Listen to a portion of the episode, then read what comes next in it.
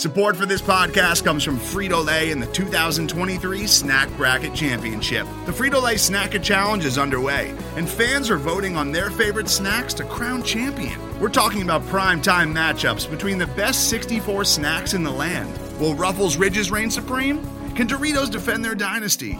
Or will Smart Food use their smarts for a surprise upset? Only you can decide. Get in on all the action for a chance to win up to $1,000 or a year's worth of snacks. Let your snacks be heard. Just go to fritolaysnacket.sbnation.com to vote and enter for a chance to win. No purchase necessary. Sweepstakes ends April 3rd, 2023. Void where prohibited. Year's worth of snacks awarded in the form of 52 coupons, each good for one bag of chips. See official rules at fritolaysnacket.sbnation.com.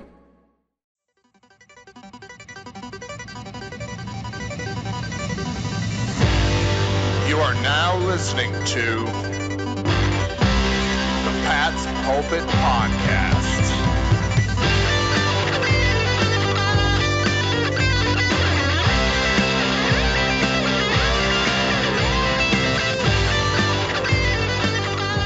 All right.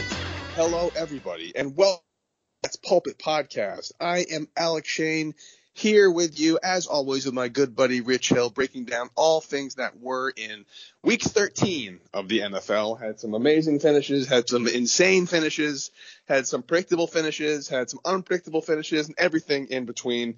And we're here to talk about all of it. More importantly, the Patriots, as we all predicted, just beating the ever living crap out of the Los Angeles Chargers. We all called that one. We all saw it coming a mile away. Rich, what the hell's happening right now? So let me get this straight. The Patriots went on the road where they haven't had any success whatsoever this year. Cam Newton only threw for 69 yards. That's it. They didn't have their starting left tackle. Their leading receiver had 38 yards, none of which came from Cam Newton.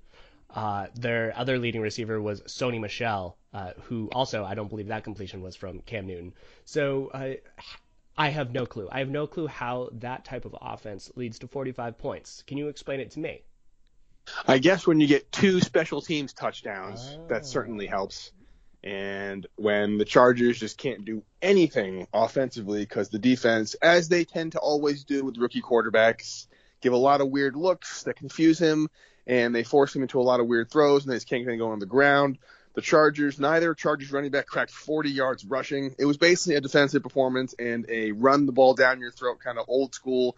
This was like an old school, like early 2000s Patriots victory where the quarterback didn't need to do a whole lot because they're running the ball so well. And finally, Rich, finally, McDaniels decided to stop doing weird plays and do too much trickery. They kind of did what they did well, and they succeeded. And now, while things around the league, when I start with, didn't really go as well as I'd like to for the Patriots, uh, they at least are still very much in the playoff hunt. Yeah, just to kind of kick it off. You know, the Steelers got their first loss of the season against the Washington football team. Alex Smith led them to a great victory, so that was very impressive. So there are no more undefeated teams in the league. The Steelers and the Chiefs are both sitting at 11 and 1 atop the AFC, and the Chiefs clinched a playoff spot. Uh, so good for Kansas City that's absolutely out of the Patriots' reach. The Patriots literally cannot pass them, um, and so you're left with the the Bills in the three spot with a nine and three record. The Titans are leading the AFC South at eight and four, and then you have your three wild card teams: the Browns at nine and three, and then the Dolphins and the Colts both at eight and four. So focusing on those wild card spots, Alec, you know, looking specifically at the Dolphins and the Colts at eight and four.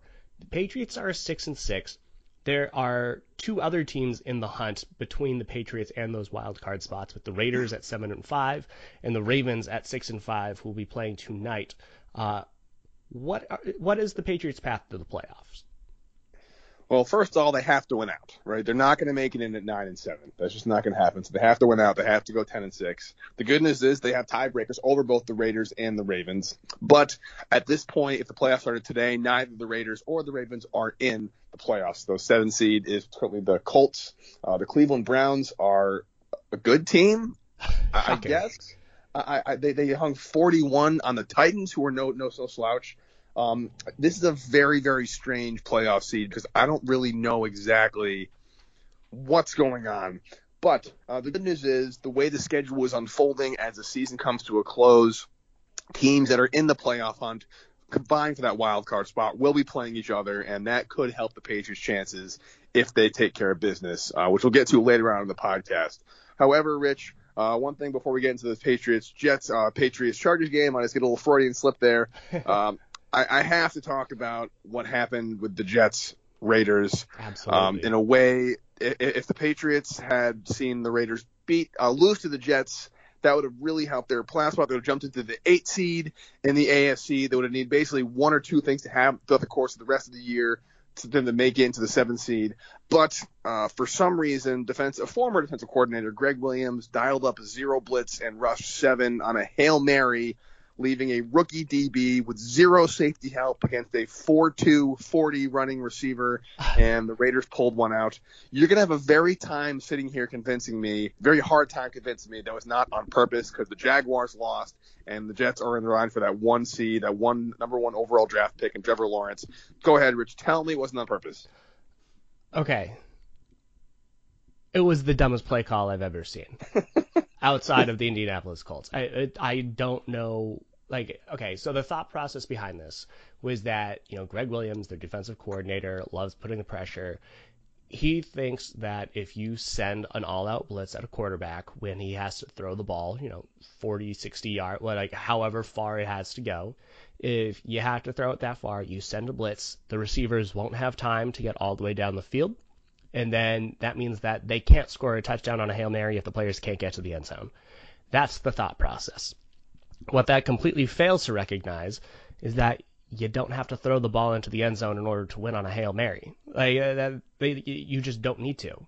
Like the fact of the matter is is that Henry Ruggs is one of the fastest players in the league, and if you go an all-out blitz like the the Jets did, and if you have no safety deep, if you have no help on the back end, that means you just need one player to slip behind a defender, and then they become an option. And yeah, well, Gregg Williams is making the bet that the quarterback won't find that open player, but the 4-2 running or 4-2 wide receiver is going to get open and you just got to throw it up and he will go underneath the ball and get it.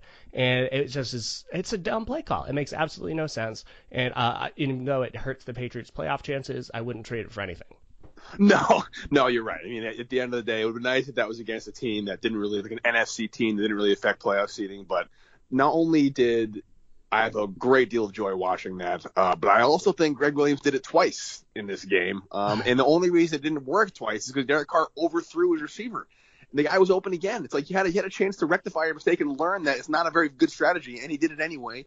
And he's now unemployed this morning, uh, possibly with a big bag of thank you cash at his front doorstep from the Jets for taking one for the team. I'm still going to go to my grave thinking they did on purpose, then get Trevor Lawrence, but that's neither here nor there because luckily, thank goodness, Rich Hill, thank Tebow, we are not Jets fans.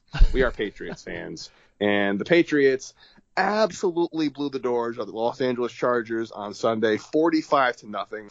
They drove down the field immediately in their first drive, and one of their best drives of the season, punched it in, never looked back, scored 21 second quarter points, two special teams touchdowns, an absolutely dominant performance for pretty much everyone on the field except the quarterback. Uh, where should we start, Rich? Oh man, yeah. Let, us start with that. Let's start with the quarterback position because that is the theoretically most important position on the team. Uh, but the Patriots haven't seemed to need Cam Newton to perform that way. Uh, yeah, so 12 of 19 for 69 yards and one touchdown to N'Keal Harry. So fantastic to see that happen. Uh, it's important to note he had 14 rushes for 48 yards and two touchdowns. So he was on his and the short yardage game and making sure that drives could be extended he did exactly what the Patriots wanted him to do when they signed him. I'm sure that they would have liked to have a little bit more production in the passing game, even though it wasn't entirely necessary. Uh, and you know what? He, he's doing the best he can with the, the talent that he has out there at receiver. My thought with Cam is that he has been exactly what the Patriots thought that they were getting when they signed him for like almost zero money late in free agency. If you remove the the Patriots three games where you know Cam Newton was either out with COVID or clearly affected by COVID, so I'm talking about Week Four against the Chiefs when he wasn't able to play, and then the Broncos and 49ers games where he was obviously still you know not the same quarterback because he was recovering and getting back from it. Patriots are six and three, other than those three games, and and that is what they were expecting to get with Cam Newton under center. They weren't expecting him to throw 300 yards a game I would have expected about 200 yards. That's not much, uh, but with the current receiving talent they have, that is what it is. But specifically where he adds a lot of value is in the running game. And he provides that short yardage ability, and you can clearly see how the Patriots are relying on Damien Harris. And even Sony Michel had a solid day out there to, you know, drive this offense. And Cam Newton and his ability and threat as a runner, an ability to stress a defense and force them to watch and be aware of him, means that's going to be a little bit easier for the running backs especially Rich, when I don't think there's anybody on the Chargers over about 250. a very small linebacking corps. And the Patriots saw that and they exploited that. And this run game, again, I wrote it in my fan notes. I would put them up against any rushing attack in the National Football League. This offensive line is fantastic. That's even without Isaiah Wynn and Marcus Cannon. Uh, they have been able to gel perfectly. And Damien Harris, if you ever had any doubt that he wasn't the guy, he is definitely the guy. Sony Michel was back. He had a decent day. He had 10, 10 rushes, but he only had 35 yards on it. Damien Harris is averaging five yards a carry. I love the fact that there have been so many plays that the Patriots have called where everybody knew that they were going to run it. Harris was going to get it, and they still were able to gain positive yards. And I think the reason that's because you're right. I mean, think Cam Newton's always a threat to run. So even if they they are showcasing run and they are broadcasting it, it's not guaranteed to go to Harris. It could easily be a bootleg. Um, they can they, they can motion it wide. They can do a jet sweep with, with Jakobi Meyers or N'Keal Harry. They have a lot of options in the running game, and I know that his stat line doesn't look great. Cam Newton, 12 of 19 for 69 yards, but again, when you're running for 165 and you're running back, your lead guy's averaging five yards a carry. Like, why even bother throwing it? What's the point? Yeah, and I mean that just definitely points to the Patriots' offensive strategy this year. And you know, when you look at around the league, they currently are third in the league in plays per drive you know, third in the league in plays per drive. And so they, they know that they are going to be leading long, extended gr- driving, uh, grinding drives. Uh, and they're going to be relying on the running game to get that. So if they can gain four or five yards a clip, it's not going to be pretty. It would obviously be more efficient and effective if they were able to pick up big chunks of yardage through the air, but that's just not available to them. And so, with the talent that they have, they're able to run the ball, and they run it extremely well they lead the league in rushing attempts. They are second in rushing touchdowns, third in rushing yards, uh, top 10 in yards per carry. They're not turning the ball over, which is huge. And all of that is a recipe for winning what should be grinded out games uh, if the special teams unit doesn't go absolutely ham on this Chargers team. Which they absolutely did. A punt return for a touchdown and a punt, uh, blocked field goal for a touchdown, which represented a basic 10 point swing right before halftime. Gunner finally got one after having one called back the week before on a ridiculously nonsense penalty. Some great blocking. Once again, Matthew Slater and Justin Bethel lead the way. That is the best gunner unit in like two gunners ah. and a gunner. I guess what we did, which which is kind of nice. Uh, and then again, I don't I don't remember exactly who blocked the field goal. It was number 22. I remember that. And then McCourty, you're not going to catch McCourty in the open field. Uh, having 14 points scored off special teams in a defensive unit that just wasn't going to let the Chargers get into the end zone. Uh, that is a recipe for success for sure. As always, we can talk about special teams if you want, but I think that's something Belichick has always stressed. And as you mentioned in our last podcast, kind of a, a Nostradamus kind of thing, Rich, about how awful the Chargers special teams unit was. Uh, and that really was a turning point in the game. Yeah, yeah. So that was Cody Davis who who blocked that field goal attempt uh, right before the half. He's taken over that Nate Ebner role uh, in the Patriots special teams unit. But yeah, I mean, this is a Chargers special teams unit that is not just worst in the NFL. According to Football Outsiders, they are the second worst special teams unit of all time, uh, so long as they've been recording them, which I think is back to the early 80s. So the second worst of all time. That's how bad they are. Um, yeah, I mean, I, I think it's so ridiculous. If you've been following certain beat writers on Twitter, I think Jeff Howe put a list of all of the things that the Chargers messed up on special teams. Uh, I think that on two punts, they only put 10 players out there. On another punt, they had 12 players out there. That gave the Patriots a free first down. Uh, they had like a false start out there. That, uh, you know, missed field goal, blocked field goal. Uh, Gunner had another really good kick uh, punt return, you know, that was almost back into the end zone. Gunner's having himself a season, and he's really earning some more time. I think that he should get more opportunities on offense. Um, I mean, this Chargers special teams unit literally handed the game away to the Patriots because if you look at the game script, if you say, okay, Gunner doesn't return the punt for a touchdown, okay, uh, the Patriots don't block that field goal right before the half if like somehow they make it, this is much more of a game than, than you would think, right? It's, it's not necessarily like the Chargers were not being able to move the ball. You know, their last few drives, I know that the Patriots are playing some sort of a prevent defense because uh, they had such a big lead, but you know, they were you know getting somewhere down the field. It's just that the Chargers needed to get a lot of home runs. And so once the game script flips to that point where the Chargers need to obviously throw the ball, they can't use Austin Ekeler as a running back. It means that, you know, a 14 to 0 deficit at the half is incredibly different than a 28 to 0 deficit. And so yeah, I mean, the Patriots special teams unit deserves all the credit in the world. Jake Bailey is having himself a season. Nick Folk has been incredible. Gunner has been fantastic.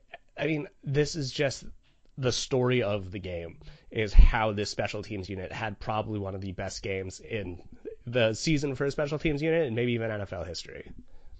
Yeah, it's funny, man. Of all the uncertainties surrounding the Patriots, what they're going to do with the offense, the defense guys leaving or getting traded or whatever, I think one thing that we'll always be able to count on is Bill Belichick will have a very solid special teams unit. That's just kind of how he rolls. And thank goodness because they are definitely the, you know, I think we neither of us had them as our X factor, but they should have been. The special teams for the Patriots basically won this game because, yeah, once you're up 28 to nothing going into the half with a very strong ground control, clock killing team, which Patriots can be if they run the ball well, you're just not going to come back from that. And it allowed the defense to do what they do best against rookie quarterback, which show a lot of different pre-snap looks, confuse them at the line, uh, get to them in a way that they couldn't get them before. And this game was pretty much over. And uh, I thought the defense played really well. Uh, I'm actually very pleased with how Ja'Whaun Bentley's coming along.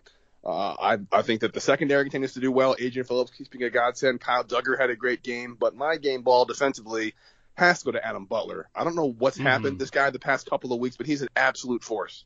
Yeah, no, absolutely. I, I, think that this defense has really come together uh, in, the recent weeks. But yeah, Adam Butler has been fantastic. He's really elevated his ability. Uh, he played about half the defensive snaps. He's the leader of that defensive line unit. Uh, I, I, know that they have other players like Lawrence Guy is another great player, but I think Butler's versatility and the fact that the Chargers were in obvious passing down situations meant that Butler's number was going to continue to get called, and he keeps on delivering. He makes all of the players around him better. Josh Uche had a really great game as well. Yeah. He's really coming into his own as well, and I mean, this is just a Patriots defense that plays very good complementary football when they have a lead. Right? Like this is a secondary that has the most talent in the league, but there's only so much they can do if the opposing team has a lead and they're able to run the ball down this obviously not as beefy defensive front.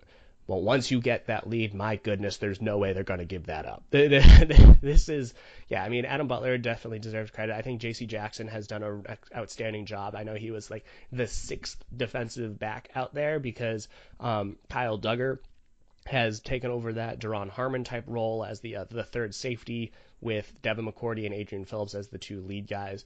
This is, I mean, this was a complete game from the secondary. They were making crucial plays, they're forcing turnovers. And I, I, think what really stands out is that Austin Ekeler, who had been the engine for Justin Herbert earlier in the year, still had nine targets, only 32 receiving yards to show for it. Ekeler has been what has allowed the Chargers to extend drives in recent weeks with his receiving ability. Patriots just erased that, and without that safety blanket, Justin Herbert floundered. Hundred percent. This is usually the kind of game where we'd say this was a complete game. This is the Patriots starting to find their identity, what kind of team they're going to be going into the postseason push.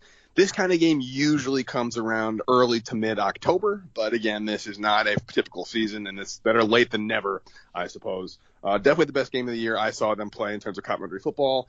Any concerns though, Rich? I know we talked about Cam Newton not throwing the ball that well, but not really needing to. Is anything you saw in, on Sunday's game where you're like, this is still a big issue for this team? Yeah, I mean, anytime that you only have 69 passing yards, uh, not for a lack of throwing the ball, you know, 3.6 yards per attempt, that's not ideal. Uh, they're not getting the ball down the field. Uh, and part of it is just that the Chargers have a really good pass rush. Don't get them wrong. They have like a really good defensive front, and so Cam Newton had to get rid of the ball. But six targets for 15 yards for Jakobi Meyers, three targets for 15 yards for N'Keal Harry, three targets for 16 yards for Damiere Byrd. Those are your top three receivers. Getting 16 yards is kind of just, it's a huge question mark. I don't necessarily think it's entirely Cam's fault for that. I think that the Patriots have intentionally decided to forego a lot of passes down the field uh, in order for those longer grinded out drives. But if, if I am the Patriots, if I'm Josh McDaniels, I don't think that this is sustainable playoff football. You need to have a few home run plays to put a stress on a defense. And of course, New England didn't need that because they had such a handy lead against the Chargers team. But I, I, it's one of those challenges that we've not seen them be able to do consistently throughout the year. So I don't know if it'll be available to have that home run play when that number is called yeah, I mean, you're not always going to score two special teams touchdowns. You're not always going to have a 28 to nothing lead going into halftime. You're going to be down 10 points, 14 points. You have to be able to come back, and they don't really have that ability right now. However, uh, that may not matter should the postseason unfold the way it probably will, based on what happened in the around the league this past week. The Patriots are currently still the 10th seed in the AFC. They didn't really move up or down based on the win. The Raiders won. The Ravens play tonight against the Cowboys. The Browns won. Rich, the Patriots, I think, are very capable of winning out, finishing 10 and 6 when the season comes to a close. That still might not be enough to get in as that seven seed. Looking around the league and the teams that still have to play each other in the AFC, are you confident at all the passing sneak in, or is not in the cards? Yeah, I mean it's hard. So let, let's look at it quickly here. The Patriots have games against the Dolphins and the Bills. The the Ravens, you know, they have their game tonight, but they are also playing the Browns. You have uh, the the Bills who have games against the Steelers, the Patriots, and the Dolphins, and throw in like a tricky Broncos team on the road as well. So all of those could be lost. The Dolphins they play the Chiefs, Patriots, Raiders, and Bills, so that's an incredibly tough road to hoe on, for the rest of the year for the Dolphins. They could go 0 and 4. Uh, and then you have the Colts who have the the Raiders, Texans, the Steelers, and then of course the Jaguars. So uh, last one being the Raiders, they play the, the Colts, Chargers, Dolphins, and Broncos. So each one of these teams ahead of New England has the option to lose two or three games. And what the Patriots need is to win out and for the Dolphins or the Colts to lose three games, and for the Raiders and the Ravens to lose at least one more game. And for the Patriots, I think that's possible. I mean, they're obviously going to have to earn their way in. The Rams game on the road is not going to be an easy one, and the Dolphins and the Bills are two very good teams. And if the Patriots are able to beat the Dolphins and the Bills, then you know the fact that the Dolphins and the Bills still have to play each other, the Dolphins have to play the the Chiefs. They have a very very difficult remaining schedule. I think that the AFC East is out of reach for the Patriots, but uh, New England still has a chance, in my mind, to take that last playoff spot. And if they do it, it'll be by jumping over Miami. And that could very well come at the end of the season with against Jets, who the Patriots can definitely beat at home. The Jets at that point will probably be 0 15, vying for 0 16, and it's going to be an absolute disaster. Again, I think that could happen, Rich. I think the Patriots can win out. As you said, tough game against the Rams comes on Thursday, which we'll break down later on this week. Um, but I think they can go 10 and 6. They can also go 8 and 8. I can see that happening just as easily. And that's a lot of difficult games that their their AFC AFC rivals for the playoff spots have to have to endure. So uh, things are unfolding well. It just makes you wonder if they just won one of those 50-50 games where they fumbled or the goal line stand or whatever it is, they'd be in a really good spot right now. Who'd have thought? Yeah, no, totally, and it goes back to that original point uh, that I was talking about at the beginning of the podcast. Those three games of COVID that like has made or braid the, made or broken the Patriots season because uh, those are the games. That, those were the 50-50 games that the Patriots absolutely should have won. They should not have lost to the the Broncos. Um, but yeah, then there's also that goal line stand against the Seahawks. They had those games on like the 25 yard line against both the Bills and the Texans. This team is you know, it is what they are. The, the Patriots record is what it is, and they are a fringe playoff team that is trying to vie for a spot at the end of the year. And there's still a lot of football left to play. It's not out of the cards for New England to get to that place where they need to be. Uh, if if they beat the Dolphins, then they'll have that tiebreaker as well. So they don't need to have three games over the the Dolphins to to get to the postseason. They just need the Dolphins to lose one other game and they need for the Raiders and the Ravens to lose one other game, uh, or to lose one more game, and then the Patriots could have a chance to sneak in. Tell you, if this team does sneak in, for what it's worth, if they can keep running the ball the way they're running it and be stifling defensively, uh, this is usually wild card teams have a really t- tough path to the Super Bowl. And I'm not saying the Patriots have the talent to make it Super Bowl, but you don't want to face kind of a, a, hot wild card team that can run the ball really, really well in the in the cold. You just don't. That's not what you want. Uh, and again, I'm not going to sit here and say they're gonna they're gonna go too far, but man, it'd be fun to watch this team play the way they played against the Chargers against anybody in the playoff bracket. Yeah, no, absolutely. Uh, but you know, if they get there, maybe they'll get to go to Pittsburgh. If the Chiefs get that number one seed, then the Patriots might go to Pittsburgh, which I think is a very winnable game for New England. And then if they get past that first hurdle, the sky is the limit until they, you know, play the Chiefs, and then we'll see what happens. Um, but that's all I have for this week, Alec. Do you have any final thoughts on uh, Week 13 of the NFL season? I don't. We got to rest up. because We got to turn this around quick. Big game on Thursday night. All right. Well, until next time, Alec, you have a good one. You too, buddy. See ya. Later.